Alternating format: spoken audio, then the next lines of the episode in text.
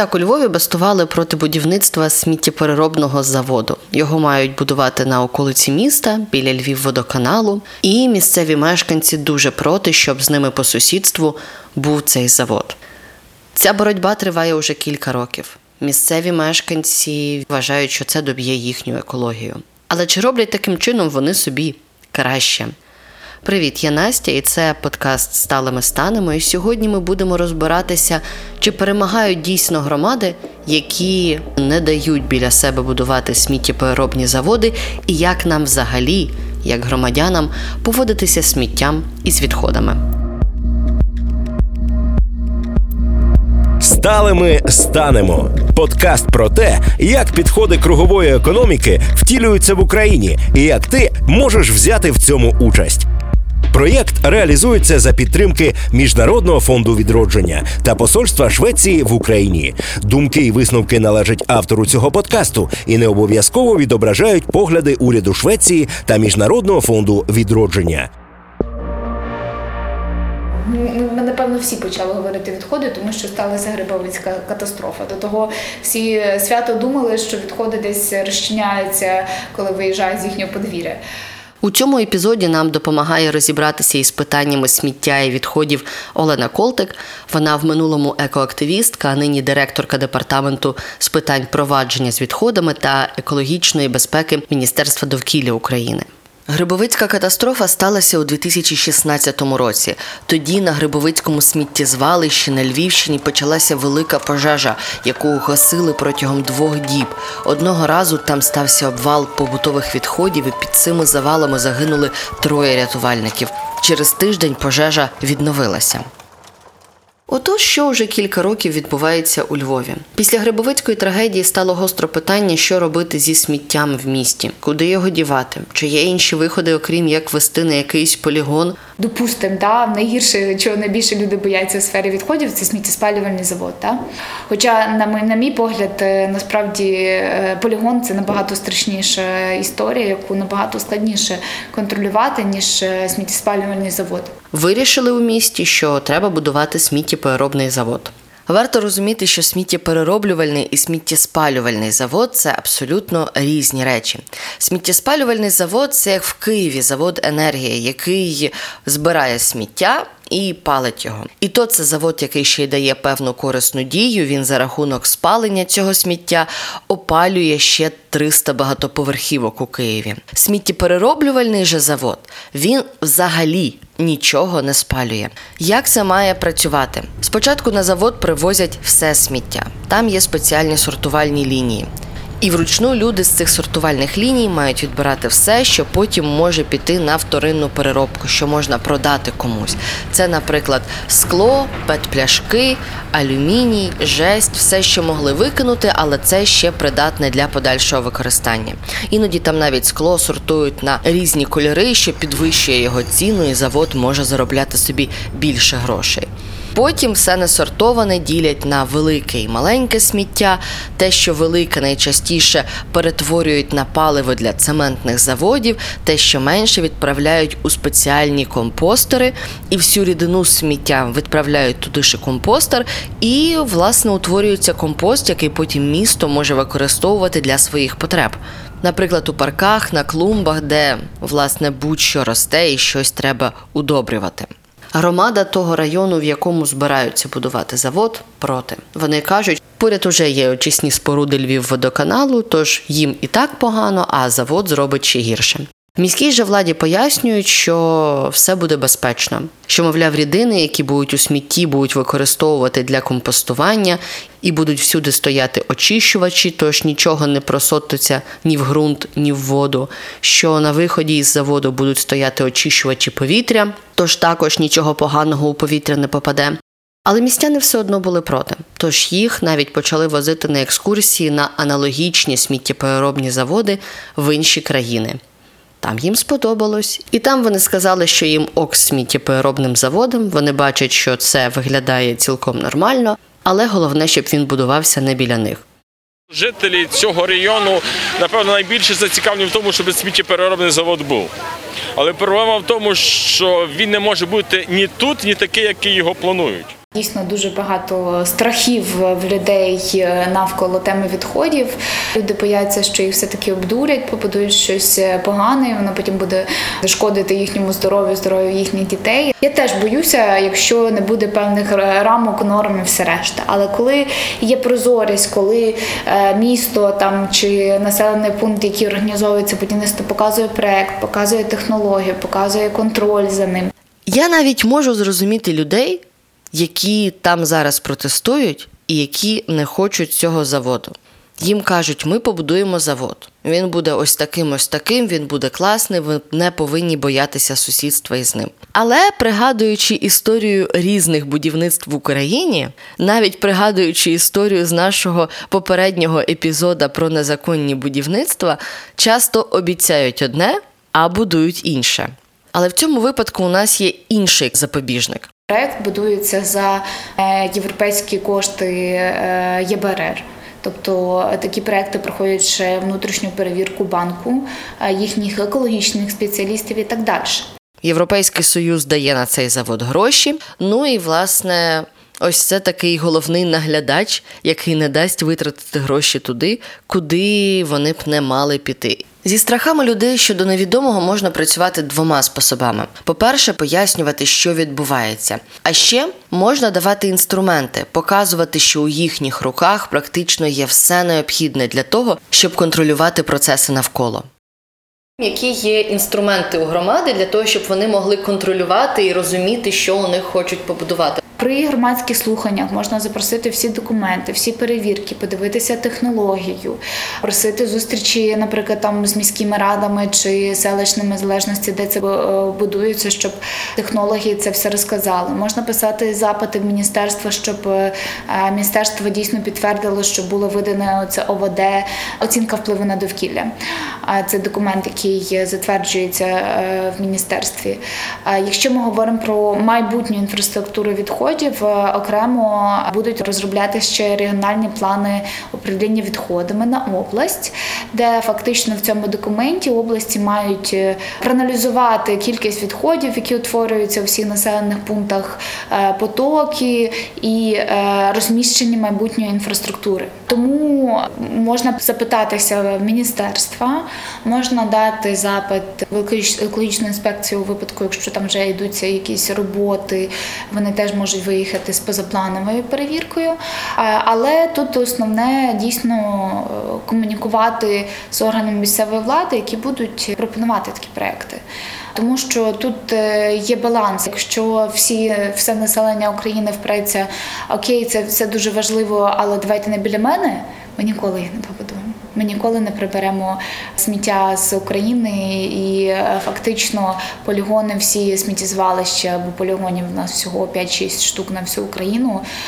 Сміттєзвалища всі переповнені, всі старі і е, будуть відкриватися нові, якщо ми не будемо е, застосовувати інші технології, починаючи від роздільного збору, сортування, закінчуючи переробкою, е, називаємо це так, неліквідної частини сміття, яка становить більше 50% серед побутового сміття. Якщо ми не почнемо впроваджувати інші технології, ми по суті будемо жити в відходах. На момент запису цієї розмови з Оленою ще не було остаточного рішення по Львову, але здавалося, що там громада таки перемогла. Вони витіснили сміттєпереробний завод із своєї території, його там не буде, і тепер міській владі доведеться шукати інше місце або взагалі відмовлятись від можливості побудувати сміттєпереробний завод. Але, зрештою, наприкінці вересня Державна інспекція з архітектури і містобудування таки видала дозвіл на будівництво сміттєпереробного заводу у Львові. Потужність його становитиме близько 240 тисяч тонн відходів на рік. Це кажуть, має покрити питання Львова по сміттю. І насправді сміття це також величезна частина економіки. Це величезні гроші, тому що Львів уже отримав 25 мільйонів євро кредиту від Європейського банку реконструкції та розвитку, тобто він ще має повернути ці гроші якимось чином. А ще 10 мільйонів євро гранту, тобто безповоротної фінансової допомоги від різних екологічних фондів. І ці гроші вони витрачають на те, щоб якось вирішити проблему зі сміттям. Нові об'єкти набагато їм важче зловживати, ніж насправді старі, які вже є побудовані, тому що вони побудовані по старих законах, яких зовсім подавалися при будівництву інші екологічні документи. Зараз е, будь-який е, об'єкт, який будується, проходить е, оцінку впливу на довкілля, тобто ем, набагато більше бар'єрів і набагато більше можливість в подальшому контролювати цей об'єкт ніж було до цього. І от власне комплекс нових законів комплекс нових е, технічних регламентів повинен ще більш зробити прозорою, чіткою системою. В ідеалі, звісно, жити так, щоб продукувати мінімум сміття. Але погодьтеся, самостійно вирішити те, що нам не потрібно використовувати якийсь одноразовий посуд, пластик, пакетики, ходити всюди з власною пляшечкою, власним стаканом можуть ну не дуже багато людей. Можуть ті люди, які ідейно дуже за такі реформи і таке просування. Для інших людей треба чіткі норми, закони, так само і для бізнесів. Ну, наприклад, зараз уже більше року у Верховній Раді лежить той самий закон про відходи, про який ми згадували ще у першому епізоді цього подкасту. Цей закон не тільки щось там забороняє, він ще й запроваджує більшу відповідальність для виробників. А ще фактично він узаконить таку штуку, як ієрархію поводження з відходами. Це система, яка є частиною концепту про кругову економіку, про те, що і як ми маємо робити зі сміттями, нашими відходами побутовими для того, щоб найменше шкодило природі. І е, якщо говорити про ієрархію, розуміючи, що ми тут десь в такій глобальній системі з відходами чекаємо прийняття рамкового закону, у нас є перша стадія ієрархії поводження з відходами це їх запобігання утворенню. Тобто, порешті ми говоримо, вже е, ми вже створили відходи, вони вже в нас є. Давайте вирішувати, що з ними робити. Але ми можемо поговорити про те, а що ми можемо зробити, щоб їх не утворювалось. І 1 червня е, президент України підписав закон. України про обмеження пластикових пакетів. Е, ну мені особисто дуже приємно, бо я починала ще як громадський активіст. Ми писали цей проект закону три з половиною роки просували цю е, ідею. І насправді, знаєте, там десь на другому з половиною роки вже така була занепад. Навіть люди жартували, там ви дуже не розстроїтесь, якщо ніколи цей закон не прийметься. Тобто, бачите, ці питання екології, вони це теж про сприйняття громадськості, коли люди люди готові, коли люди хочуть, коли вони в тренді розуміють, що це модно, це класно ходити з багаторазовим, а не з пластиковим пакетом. Е, реформа виходить. І ну знаєте, ми коли про закон про пакети говорили, ну це ж не вирішить проблему. А насправді, е, коли у нас все їде на полігон, навіть зменшення на один пакет е, відходів, які поїдуть далі і будуть літати далі в нашому довкіллі, це є рішення. Далі була ініціатива імплементувати директиву ЄС про е, single-use plastic, е, одноразовий е, пластик. Ми в міністерстві разом з європейським проектом розробили проект такого закону, і депутати народні зареєстрували вже його в Верховній Раді, і ну, він набагато жорсткіший ніж пластикові пакети, бо йде мова вже про столові прибори одноразові, там оцей умовно набір для пікніка, який ми інколи теж зловживаємо, використовуємо, бо це в якійсь мірі, знаєте, це зручно. Автори документу цього пояснюють, що за останні 50 років у світі виробництво пластику зросло у 20 разів. І за прогнозами до 2035 року цей обсяг зросте ще вдвічі, а до 2050-го, відповідно у 4 рази. І така тенденція зберігається не тільки по всьому світу, вона така і в Україні. Тож у нас хочуть обмежити і виробництво, і обіг, і ввезення окремих видів цієї пластикової продукції. Так, екологічним бути складно. Це набагато е, менше комфорту, але є певний там позитив. До речі, якщо говорити про каву, десь здебільшого цей одноразовий найчастіше виникає, то е, там кава, кава з чашки має зовсім інакший смак, ніж кава з пластикового стакану. Ось е, про здоров'я тут теж треба розуміти, що, наприклад, коли ви берете в пінополістироловій ємності їду гарячу від нагрівання, він виділяє шкідливі речовини, і там нам здається, що це зручно, що ти взяв, е, пішов, поїв, швиденько викинув і не носиш з собою ці судочки, але насправді ти ми шкодимо своєму здоров'ю. Наприклад, коли я востаннє була у Чехії кілька років тому, там я вже помітила, що заборонили на той момент пластикові трубочки. Тобто, якщо ти хочеш брати якийсь напій з трубочкою з собою, то тобі дадуть картонну трубочку. Так вона розмокне до кінця твого напою. Якщо ти будеш пити повільно, то вона розмокне ще до середини твого напою. Але ти будеш знати, що ти не викинув цю одноразову трубочку, яку потім носитиме містом, або полігоном сміттєвим, або взагалі полями, або яка застрягне десь у якоїсь тварини в горлі. І от, власне, цим же шляхом хоче піти і Україна. Друга шланка такої ієрархії це повторно використати. Тобто не викидати те, що зараз там зламалося, непотрібне або здається вам, е, що його не можна ремонтувати. Ні. Його треба повторно використовувати. Як е, колись е, пам'ятаю з туфельками, ми їх не викидали, ми носили міняти набойки.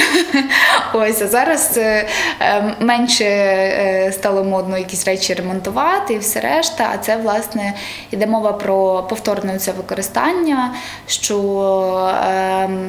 ти не викидаєш продукт, а ти даєш йому якесь друге життя, тобто не втрачаючи його властивості. І, наприклад, фешн-індустрії зараз е, дуже модно є е, перешивати старі речі, видавати як, нову одіж, але по суті ти економиш на виробництві тканини, на виробничих процесах малювання, фарбування і все решта. Тобто це теж значно скорочує цей екологічний слід е, продукту. Е, Річ е, не, не, не, викидається, не потрапляє на смітники, бо фактично, якщо про fashion говорити, це майже чисті відходи.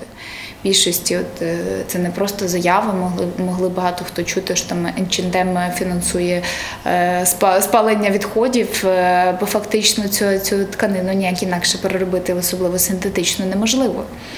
Третє, це у нас йде все-таки рециклінг. Коли ми кажемо, тут е, теж є кілька е, різновидів, це те, що ми е, здебільшого в народі називаємо сортуванням. Це коли ми розділяємо відходи і переробляємо його. Є downcycling, є upcycling. Більшості, на превеликий жаль, в світі і особливо в Україні, у нас все-таки проходить даунсайклінгу. Це коли ми, наприклад, беремо пластикову пляшку, ми її переробляємо гранулу, але вона втрачає свої е, властивості. І ви з пляшки в пляшку зробити дуже складно, тобто це дорога технологія. І з цієї пляшки виготовляється не рівноцінний продукт, а виробляється, наприклад, пакет, тобто продукт з меншою вартістю, ніж е, був першочерговий. І от е, в всіх тенденціях е, по circularity йде мова якраз про те, що ми повинні ще навчитися на цьому етапі переробляти так сировину, щоб вона не втрачала свою цінність. Є дійсно в світі вже заводи, але вони достатньо дорога технологія, які там пластикову пляшку можуть переробити в рівноцінну пластикову пляшку. Е, Є е, те, що називається псайклінгом, це е, коли ви, наприклад, з цих пластикових пляшок виробляєте футболку. Наприклад, так? Тобто, що не втрачається рівень продукту, рівень того, що ви пропонуєте. Ось інша справа, що з пластиком е, шукають е, інших технологій, тому що фактично, е, якщо скло, алюміній можна переробляти безкінечну кількість циклів, то з пластиком це один, максимум там два цикла, а далі це продукт, який вже неможливо переробити. Його можна відправити тільки на сміттєзвалище або на спалення. Тому е, тут е, теж не є панацея, тут е, шукають різні дослідження про розщеплення молекул, щоб все-таки можна було безкінечно по пластику теж виготовляти той самий продукт, але сам по собі пластик це така. Е, викупна індустрія, тому що пластик все-таки виготовляється з нафтопродуктів, е, і це первинна сировина, і фактично інколи первинна сировина навіть дешевше коштує, ніж вторинна гранула, і з неї якісніше продукт виходить, і багато виробників, на превеликий жаль, цим зловживає. Е, Ми не є тією країною, яка може запроваджувати ці провідні технології, поки що принаймні. Хоча мені дуже б хотілося. І насправді, якщо ми говоримо про провідні якісь зараз перехід від пластику на біопластик, хоча б для одноразових виробів, ну Україна має весь потенціал е, стати провідною країною. У нас великий ринок е, біоресурсів в країні. Там ця гранула здебільшого виробляється з кукурудзи. У нас кукурудзи тут е, гектари засіяні, тисячі гектарів, мільйони навіть може по всій країні. І збоку є великий європейський ринок, який повністю себе закрив від цього пластику. Тобто ринок збуту є дуже великий, і ми б з радістю хотіли, щоб це стало якоюсь нашою іно- інноваційною фішкою. Ми могли б виробляти такі речі в Україні і стати світовим лідером е, в даній галузі. Утилізація, тобто це коли ми переробляємо якось, тобто, наприклад, органіку можна ж е, в органічних е, метатанках е, виробити з неї тепло, енергію, е, сміття можна спалити, е, там е, інші методи, різні ферментації є. Тобто якось ви переробляєте ці відходи, і включно туди спалення входить з виробленням е, корисних елементів, тобто це є або тепло, або електроенергія. І тоді вже останнім, це він ж зображається у вигляді перевернутої пірамідки, отам, де цей пік пірамідки, найвища, скажімо, частина це є видалення. Тобто, коли ми нічого інакшого з ними не можемо зробити, ми їх відправляємо на е, захоронення, або теж е, елементом видалення вважається спалення без вироблення тепла і електроенергії. Тобто без додаткового КПД просто ви спалили, щоб якось е, зменшити його кількість. Тобто це є такі крайні методи, які ми повинні використовувати в лише в крайньому випадку, коли ми, з- ми дійсно вже нічого не можемо зробити. Тож нібито схема дуже проста. По-перше, зменшуємо кількість сміття. Те, що не можемо зменшити, використовуємо заново. Те, що не можемо використати заново у тому ж вигляді, в якому воно є зараз, перероблюємо і використовуємо заново.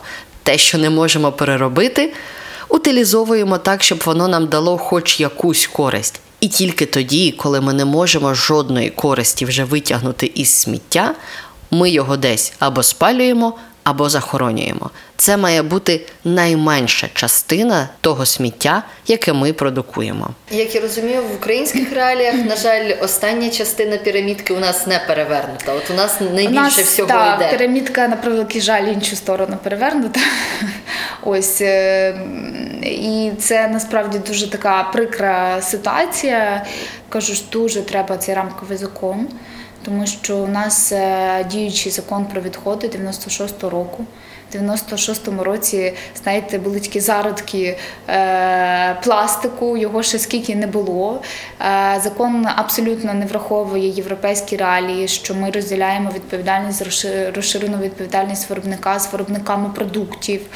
Тобто зовсім інакша термінологія, ніж е, в європейських країнах. І тут е, як зі сторони ін- інвесторів, які приходять в Україну і не розуміють, що, що, що тут відбувається, так так само і зі сторони держави дуже складно запроваджувати якісь інструменти, які можуть виправити цю ситуацію.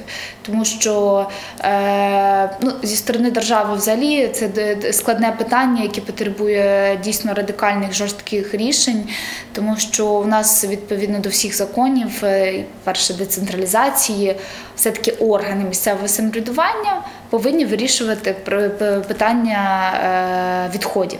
Хмельницьк, наприклад, е, запровадив теж роздільний збір. Вони стараються в школах, вчать діток е, роздільно збирати, зробили сортувальну станцію. Е, Харків теж запроваджує багато ініціатив.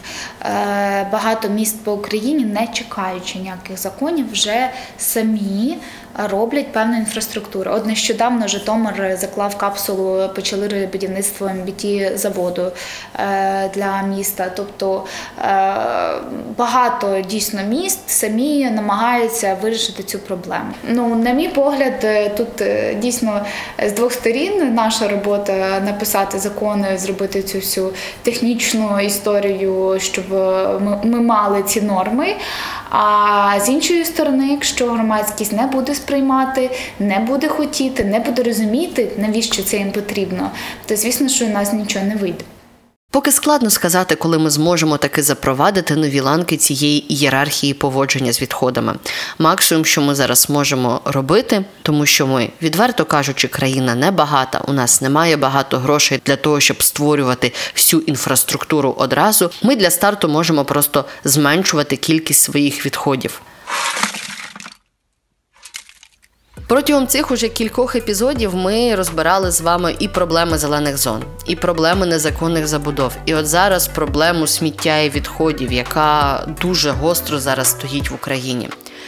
І як з поміж цього всього хаосу визначитися, де жити, щоб і собі було комфортно, і щоб іншим людям не нашкодити, і щоб природі не нашкодити, ми будемо пробувати розбиратися у наступному випуску. Тож про вибір міста, району, місця, квартири, як все це має бути і на що треба звертати увагу у такому виборі житла, ми будемо говорити в наступному епізоді. Почуємось наступної п'ятниці на Apple та Google Podcasts.